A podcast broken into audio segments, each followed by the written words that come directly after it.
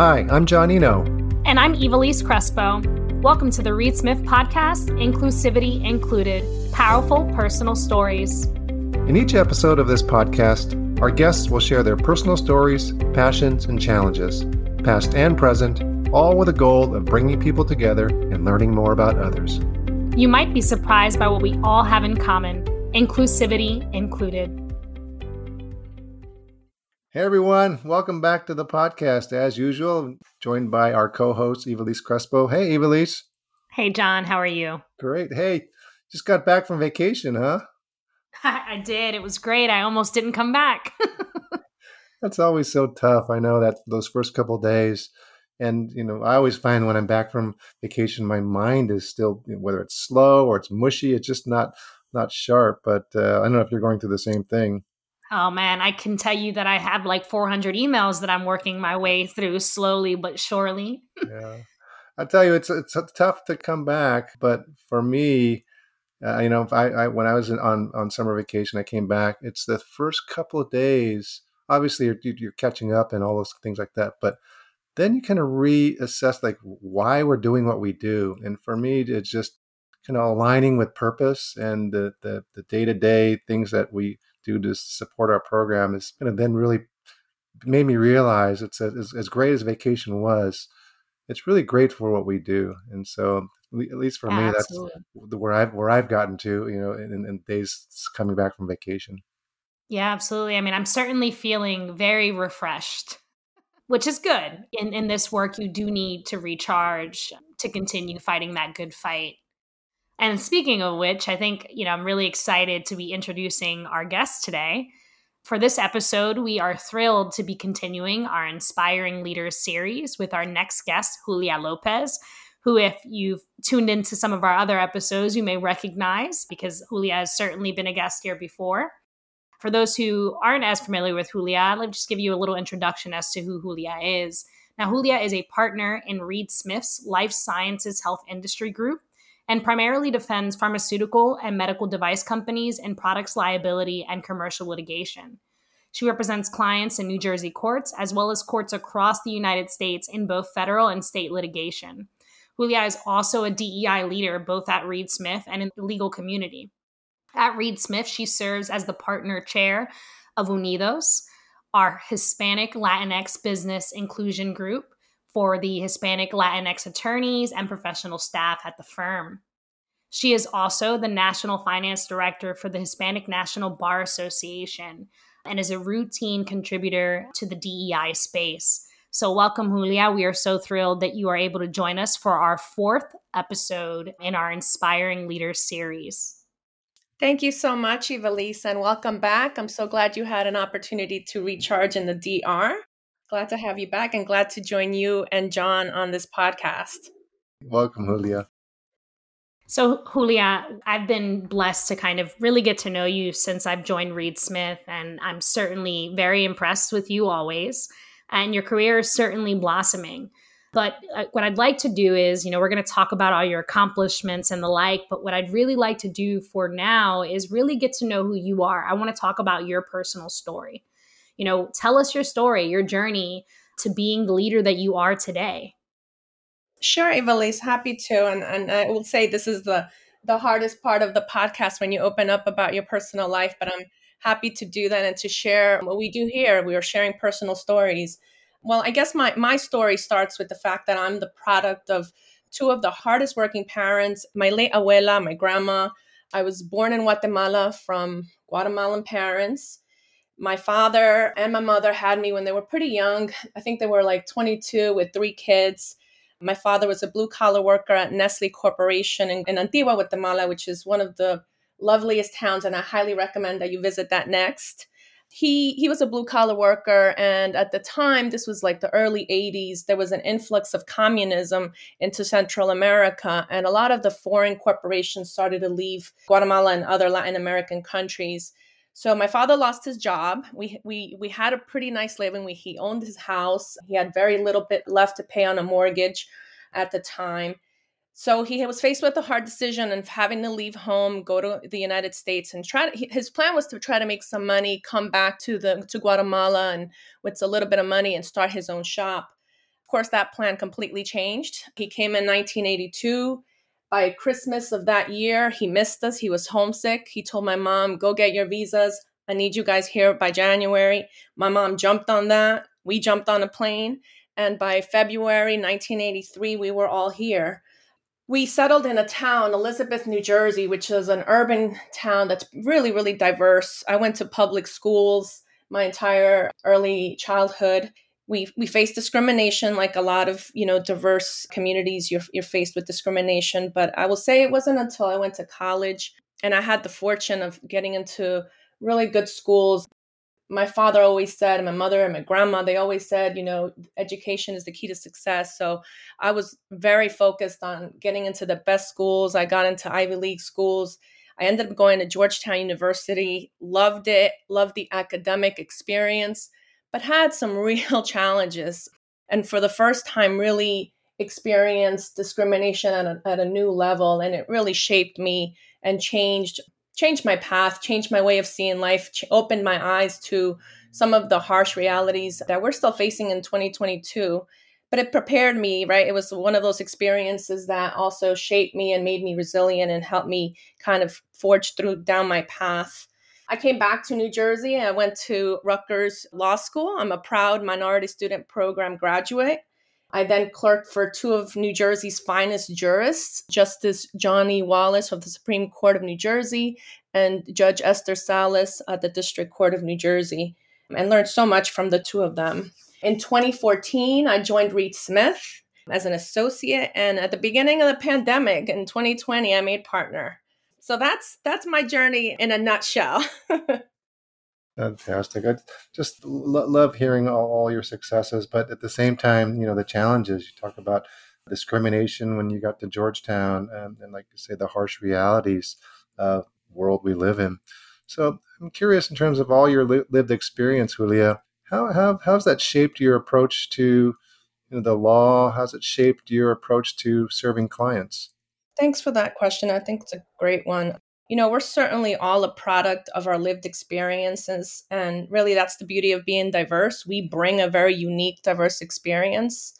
You know, and I think there's a couple things. I think first, my culture has impacted my profession and my approach to the legal industry, the profession, and my clients you know, my parents would have smacked me if I didn't say good morning or behaved. So I think people are sometimes surprised about how friendly I am you know, with everyone from the global managing partner to the cook in the kitchen to the cleaning lady that stops by my office every day. Uh, to me, it's you know part of my culture. Part of my culture and my upbringing taught me was just to be a decent human being and be kind and be warm and affectionate. That is, you know, who I am, and that's the the type of person I am in the office and outside of the office. I think second, I think I'm also a people person business development is is not easy but I, but I think I've learned how to make personal connections with people. I listen to their stories and I think that has helped me with potential clients and existing clients. I've been able to kind of bring that warmth into conversations and develop real connections and then I will also say that you know I believe in fairness and justice and that whether I'm representing a pro bono client or a pharmaceutical company, you're entitled to a fair representation and fair adjudication. You know, I've been on both sides. And and I've seen, you know, I've seen that when I've seen injustice, I've seen when a, a plaintiff doesn't have the right advocacy, but I've also been on the other side. You know, my father had a heart transplant 9 years ago now and i can really really appreciate you know everything that the pharmaceutical companies do to help our communities. You know i think it's really naive when people think that you know there's the good guys and the bad guys. And you know pharmaceutical companies help helped us get through the pandemic with the vaccinations with their investments into medicine and science and it saved my dad it saved my dad it has given him quality of life so all of those lived experiences have really shaped my career today. I love so much that you said there. You know, just just be kind, and then that's whether it's cultural, we all can learn that. And what you said, listening to people's stories, just to, you know, how how that creates connections. If we all could just be great listeners, we would be best, you know, be kind, but we'd be, you know, create stronger relationships. And the belief in fairness and justice. And and not every company it's not black and white. They're not all good guys and bad guys. And so, lo- love everything you said about that. Th- thank you for sharing. So I'd, I'd, like to shift gears a little bit for with with our series here called Inspiring Leaders. Let's talk about your development in leadership. Now you're leading our, our Latinx group. You're the national finance director for the Hispanic National Bar Association. You're the I know you're the past president of the Hispanic Bar Association in New Jersey. Share with our audience, how did you position yourself for these roles, and what do you think the key skills that people need to to achieve these roles, and what skills have you learned since you've been in these roles? Sure, John. I hope I don't forget any of your questions, but here. well, you know, I think I'm an immigrant, and my family had to start in this country from zero in a leaving home, all right, with a new language. So I knew that I had to be hungry. I knew that I, I needed help. And I also quickly realized that there were trailblazers in my community, in the legal community that had, had come before me, had already started to pave the path for me, and that it would be kind of silly if I didn't take advantage of everything that they've they had built before me. And someone in law school, my very first year, told me that networking starts now. Literally, my first day in law school. Networking starts today. And you know, I, I like I mentioned, I came from a family of blue collar workers. Uh, we weren't, we didn't even speak the language. So I knew that that was key for me to develop a network. So I've, you know, I've also devoted my entire career to serving the Latino legal community and impacting change. So that is, I think, what what has helped me position myself for these pos- positions. I've always raised my hand. I've always said presente. I don't shy away from work. I understand, you know, our jobs are not 9 to 5, but there's certainly so much more that we have to do after hours to really be successful and really make an impact in the legal community. So as far as some of the skills you know i think I, I i make real connections with people that's one of the things that i mentioned i just mentioned i also think that I, I try to be an inspiring leader that's that's really key for me being an inspiring leader. You can't just have a it's the carrot and the stick analogy right? You can't just always have a stick. You have to inspire people. I've learned how to manage a heavy workload and multitask in these roles because there is so much to do. You know the day starts early and it ends really late every single day and on the weekends and I, you know i'll share public speaking is something that didn't come naturally to this immigrant in second grade, I remember stuttering. I remember not knowing English. I remember being in ESL classes. And I remember being terrified when the teacher would ask me to speak in front of the classroom or read from a book. I could barely get through a sentence. And today, you know, I stand in, in crowds at the HNBA conferences with 700 people and I'm, I'm seeing, you know, galas. And so, you know, these are, you know, for I've been fortunate to be able to develop these skills with the, all of these other opportunities. That's amazing, Julia. And you know, I, I just want to echo, you know, what John has been saying about, you know, your your wonderful like career and leadership abilities. And one of the things that I often think about is, you know, you, you are a role model and a mentor to so many people. People look up at you, and I think it's easy for people to forget that that didn't come easy, right? that that the success that you have was all a result of hard work. And like myself, I'm sure there were many challenges along the way and I want to focus a little bit on that because I believe that those lived experiences really shape who we are. How have you navigated some of those challenges that you face? For example, like being the only woman in the room, or in many instances, being the only Latina woman in a room, or the only Latinx person. And then, you know, we can end with what advice would you give to members of our community to immigrants on reaching your level of success or you know this leadership level that you've attained Oof, what a, what a profound question, Ivelisse. You know, I will start with the beginning of that. You said something critical there is that people sometimes look at us and think, oh, she had it easy, everything's good. You know, and it, it's been quite the opposite. There are so many challenges. And one thing that I've come to realize is that and it's sad but a lot of uh, you know i'm obviously surrounded by a lot a huge network of diverse latinx you know black and brown and other diverse attorneys in my in my path and one one thing that i've noticed is that when we reflect upon our lives a lot of us have learned to be resilient and to have to forge ahead because we've gotten through so many hard challenges so the discrimination that you know i have faced in the courtroom or in a deposition is really the least of my worries. I, I don't listen to it. I don't let it impact me because I've been through so many harder battles in my life. And I don't know if it's because of uh, we're a product of hardship in life and that has shaped us.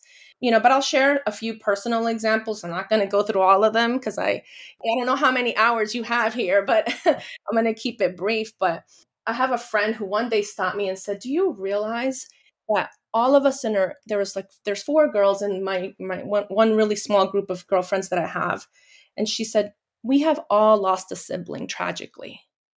And I stopped for a second to think, oh my God, that's so true. And it's, it's, you know, it's, it was a profound like epiphany of how we have bonded, but how much hardship we have gotten through that has shaped our success today. You know, I lost a brother uh, when I was 14. He was a young age of 10. And at the time, I wasn't able to advocate for him. I tried my best at a hospital. I remember talking to the doctors and, and trying at the age of 14 to convince them that they need to do more, that he's not getting the attention that he needed. I, I then had to face a legal battle with my father, but I was too young. I was way too young. I didn't really understand the system, and I didn't know how to advocate for myself or my family after years of of struggling and you know the hardships that we faced as early immigrants in this country you know i went through a really ugly child custody battle when my parents decided to go their separate ways and again the legal system made the decisions for us we didn't really have the best advocates or maybe my father did he ended up having custody of my sister and i my mother ended up having custody of my brother who who is now deceased but these were moments in our lives that shaped us, completely changed our paths. We have had challenges with mental illness in our family. At Georgetown, I had a roommate who accused me of being a gang member, and I had to go before a disciplinary committee to explain that that was just the worst kind of racism I had ever faced and that it was based on absolutely no truth. And then you know it, you know like i said about nine years ago my father had a heart transplant. We almost lost him. He was given six to nine months to live. And, and that's a hard thing to face when your your father is your world. And at this time you know i'm much older. I have i have a degree. I'm, i remember clerking for judge salas at the time and i remember going to the doctor speaking to every single possible doctor getting him on the right hospitals getting advice, figuring out how to put him on a transplant list. And because I finally felt like I had a voice and I had empowered myself with my law degree, not just to do the work in the courtroom, but really to empower my family. I mean, uh, I, I, know it's by the grace of God first that He is alive, but I do think that, you know, God put me and my career and everything in our paths so that He could be here today. But then I also think about, you know, how my parents had to leave their home in their early 20s to a country with foreign people, with a foreign language, where they were treated like third class citizens. And I think about my abuela, my grandma, and how she raised my dad on her own, how she had to sell food and she was really proud of it and it was and she was the best cook but she sold food at a courthouse to judges and attorneys outside of a courthouse in Guatemala in order to raise my father and then she came to the United States when she was my age today to help raise me and my siblings. She worked at a factory and then she came home and she cooked for us. She helped raise, you know, another three grandchildren that weren't hers. And when then I think about the fact that we were actually lucky because the best thing that my fa- my father did was to take me back to Guatemala every single summer and show me true hardship. And that helped me really appreciate every single thing that I have I had then and I have and even more than I have now, right? we never had or wanted for for anything really that we needed. We had a roof over our heads, we had food in our bellies, we had clothes on our backs, and my father and my mother and my abuela instilled in us that education was the key to success. So when that voice kicks in, Ivelisse, to your second point, the imposter syndrome, or when somebody in, is looking at me the wrong way in a courtroom, or when I'm alone in a room with people that look nothing like me, I really try my best to remember that I went to law school, I got the same degree, I passed the same bar exam. I remind myself that I may not be the smartest or the most experienced, but I am prepared and I can do this. And so, you know, the bottom line is like I've really overcome harder battles. So I try to quiet that voice and ignore those looks and ignore those comments because I my life has prepared me to be resilient. That's amazing. You know, Julia, I think if I could just take that little snippet and play it for myself every morning, I think I would be a different person, right? I think that what you said is truly powerful and truly inspiring. And, you know, there's always this theme that we do on this podcast, and it always just seems to pop up for me. And that's that, you know, we are our ancestors' wildest dreams. You know, to think of everything that they did for us, right? For us to be living these these lives it's truly you know a blessing and truly a, a, result right of all of their hard work yeah julia that that was like you dropped the mic moment i almost felt like wow let's just let's just celebrate that, on, on on what you just said it's just so so powerful i want to shift it towards it to, to inclusive leadership the topic of inclusive leadership so here at reed smith we we put a lot of emphasis around inclusive leadership. We want to make sure that all of our members of our firm are focused on inclusive leadership. So whether you're on our senior management team, you're leading a team, you're a senior associate, working with others, you know, it's so important for it to be an inclusive leader.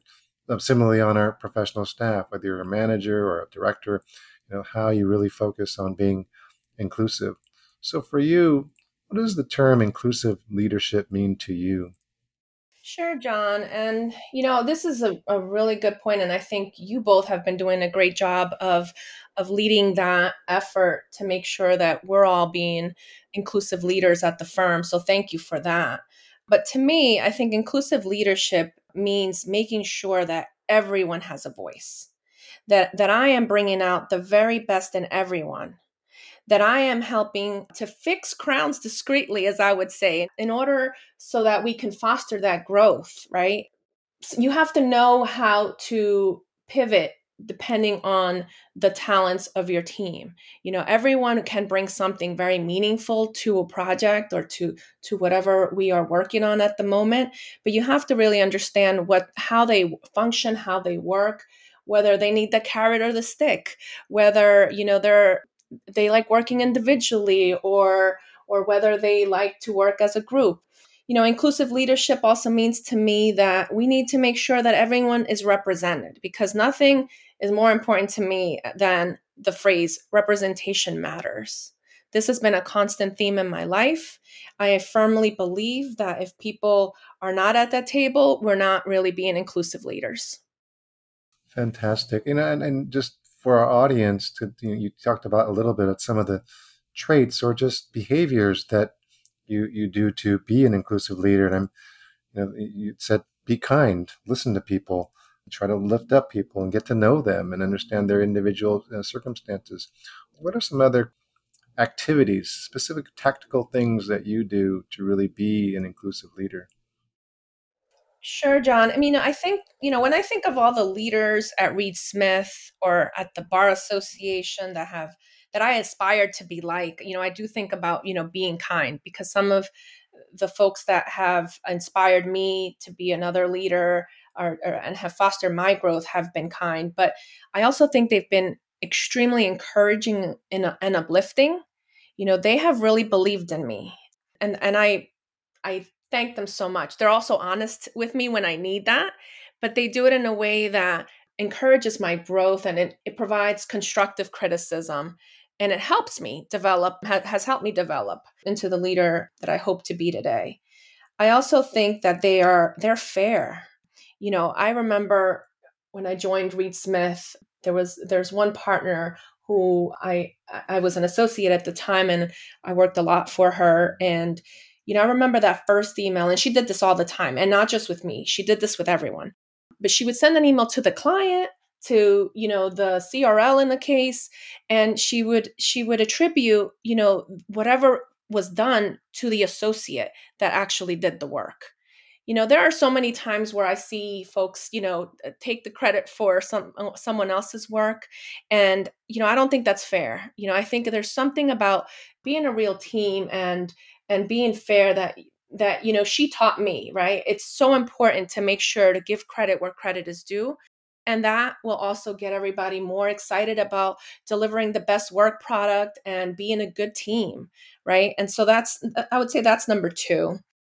I would say third, I would I think that all of the leaders that I aspire to be like have taken time and invested time to mentor me, to sponsor me, and to teach me. So those are things that I try to do. I try to do today, whether at Reed Smith or in the Bar Association. You know, if I sign up to be your mentor or your sponsor, you're going to get my attention. And I, I recognize that I'm busy, but you're going to get my time. And I am invested in your career too, because folks have done that for me and it's my responsibility to pay it forward. And I would say the last thing that I think about leaders that uh, that I want to aspire to be like is you have to be passionate passionate about whatever it is you're doing passionate about your work at reed smith you know whatever practice area you're, you're in. If you don't like it switch to another team. Find your passion in the legal industry. But you have to be passionate about the work you do. And and if it's outside of you know why do i do everything that i do at the bar association? Because i'm passionate about that that work. I'm passionate about impacting change in the legal industry. So i, I think i think those are the traits that i i think about when i think of those leaders that i aspire to be like. That's amazing. So julia who have been your role models and and how have your mentors and sponsors really supported your career? And how have you developed those relationships? Because we know they're very important particularly for women of color in the legal industry yeah that's so true Ivelisse. well i'll say you know my first mentors and role models are my parents my mom and dad you know because they their work ethic their ability to just forge ahead despite whatever life throws at them has been really inspiring to me and motivation for me to continue uh, to try to you know give back and to try to be the best that i can be on this earth second uh, i will say my mentors really come from you know the bar association and the law firm right? And i think you know for me these you you can't just force a relationship. They've they've been very organic. You have to kind of get over your fear um, as a young diverse attorney and show up at events and you're gonna maybe make a connection with one of the 20 people that you meet but that might lead to uh, you know grow your network. That person might introduce you to other folks and and really that's when you start to develop meaningful relationships. I think one thing that i did that i hear has had has really been well received by my path in the bar association world was the fact that i didn't just take right? As a mentee, as a as someone that was trying to learn and, and I needed someone to teach me the way, I didn't just take, you know, I always made sure to volunteer. So if you took the time as the president of the Hispanic Bar Association when I was a baby law student and you had lunch with me and told me about, you know, you should consider clerking or you should consider this firm or, you know, have you thought about this? You know, they're ta- they're really busy. I knew that. They they're already practicing attorneys. They're running organizations outside of their their regular jobs. And so I always made sure to find a way to contribute and give back to them. So, for example, you know, I remember being right out of my first clerkship, I worked at an, another law firm and I signed up to to run and co-chair a committee that organized the CLE conference for the Hispanic Bar Association. That person is still to this day grateful for everything I did for him that year that made his life easier as president, right? And to this day, if I say, Hey, can I borrow your house at LBI? You know, he's quick to say, Of course.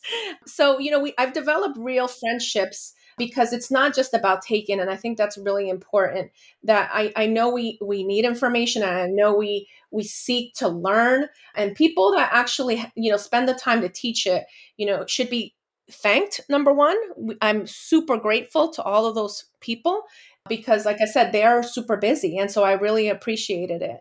And i think at the law firm same thing applies right? You're not going to have a perfect organic relationship with every single person that's in your path but you're going to make connections with some. And those people that take the time to take you to a client to, to teach you something about the practice area, to invite you to a conference, to pull you aside and just say, hey, you know, I saw you did, did this today. I want to say that was a great thing that you did. Maybe this time, next time, I would also do this.